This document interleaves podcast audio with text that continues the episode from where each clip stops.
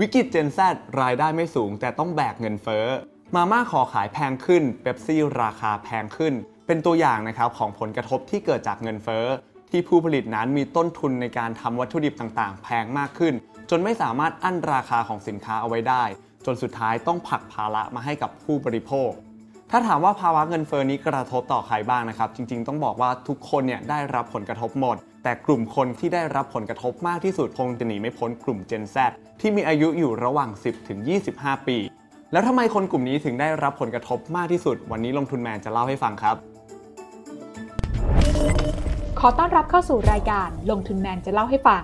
สนับสนุนโดยแอป Blockdit อยากได้ไอเดียใหม่ๆลองใช้ Blockdit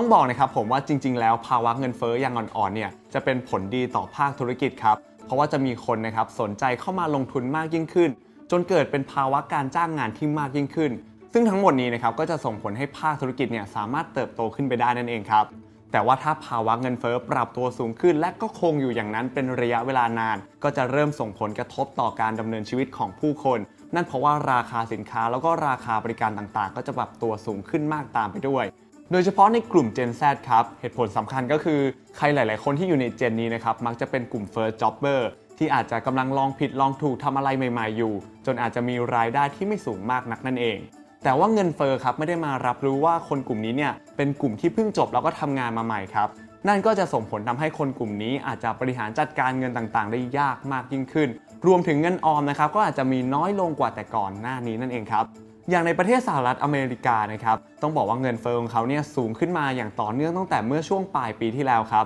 จนเมื่อเดือนพฤษภาคมที่ผ่านมานี้ตัวเลขเงินเฟ้อก็สูงขึ้นไปอยู่ที่ 8.3%เรียกได้ว่ามากที่สุดนับตั้งแต่ปี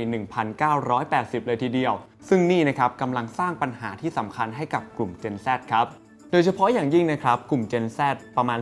34%ครับ หรือว่าผู้ที่มีอายุอยู่ระหว่าง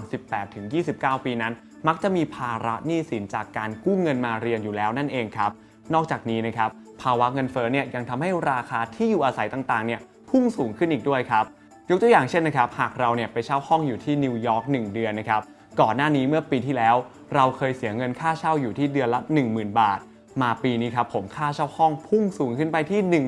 13,800 บาทนะครับหรือว่าเฉลี่ยแล้วก็คือประมาณ 38%นั่นเอง เรียกได้ว่านี่นะครับผมเป็นต้นทุนของการใช้ชีวิตที่เพิ่มมากขึ้นอย่างหลีกเลี่ยงไม่ได้นั่นเองครับ ตัดภาพมาที่ประเทศไทยนะครับสถานการณ์เงินเฟอ้อของบ้านเราเนี่ยอาจจะยังไม่ได้รุนแรงมากเท่ากับในสหรัฐอเมริกานะครับแต่ว่าเราเนี่ยก็อาจจะเริ่มรับรู้ได้แล้วว่าราคาสินค้าแล้วก็บริการต่างๆเนี่ยมันเริ่มปรับตัวสูงขึ้นแล้วนั่นเอง ยกตัวอย่างเช่นมาม่านะครับตอนนี้เนี่ยก็มีการขึ้นราคา หลายๆคนเนี่ยอาจจะจำไม่ได้แล้วว่ามาม่าขึ้นราคาครั้งสุดท้ายเมื่อไหร่ครับ จากสถานการณ์เงินเฟอ้อนี้นะครับหากว่ามันยังคงลากยาวต่อไป ก็จะส่งผลกระทบต่อทั้งภาคธุรกิจ ภาคประชาชน โดยเฉพาะอย่างยิ่งกลุ่ม Gen Z ครับเนื่องจากว่ากลุ่ม Gen Z เนี่ยมักจะมีรายได้ที่ไม่สูงมากนัก เพราะฉะนั้นเนี่ยหากเขานะครับอยากจะเข้าถึงสินค้าแล้วก็บริการต่างๆ ก็อาจจะต้องเข้าถึงผ่านการกู้ยืมเงินนั่นเองครับมีข้อมูลที่น่าสนใจนะครับ นั่นก็คือเมื่อสิ้นปี 2564 นั้น ข้อมูลจากสำนักเครดิตแห่งชาติจำกัดนะครับ หรือว่าเครดิตบูโรได้ออกมาเปิดเผยว่า คนกลุ่ม Gen Z เนี่ยมีภาระหนี้สะสมอยู่ที่ 97,000 ล้านบาทนะครับ และในจำนวนนี้นะครับเป็นหนี้เสียสูงถึง 5,200 ล้านบาทเลยทีเดียวครับที่น่าติดตามต่อไปก็คือภาวะเงินเฟ้อในหลากหลายประเทศ รวมถึงประเทศไทยของเรานะครับ จะยังปรับตัวสูงขึ้นอีกไหม แล้วก็จะยังคงอยู่แบบนี้ไปอีกนานแค่ไหนครับ เพราะว่าถ้าสถานการณ์นี้นะครับไม่ได้คลี่คลายในเร็ววัน ก็จะเริ่มส่งผลกระทบในการบั่นทอนกำลังซื้อของผู้บริโภค โดยเฉพาะอย่างยิ่งในกลุ่ม Gen Z ครับ ที่แม้ว่าเขาเนี่ยเพิ่งจบมาทำงานได้ไม่นานนะครับ มีรายได้ที่ไม่สูงมากนัก แต่ว่ากลับต้องมีต้นทุนในการใช้ชีวิตต่างๆ ที่มากขึ้นครับ การลงทุนในความรู้ไม่มีความเสี่ยง ผู้ลงทุนควรกดติดตามลงทุนแมนได้ในทุกช่องทาง เริ่มจาก Subscribe และกดกระดิ่งช่อง YouTube ของลงทุนแมนไว้ ตอนนี้เลย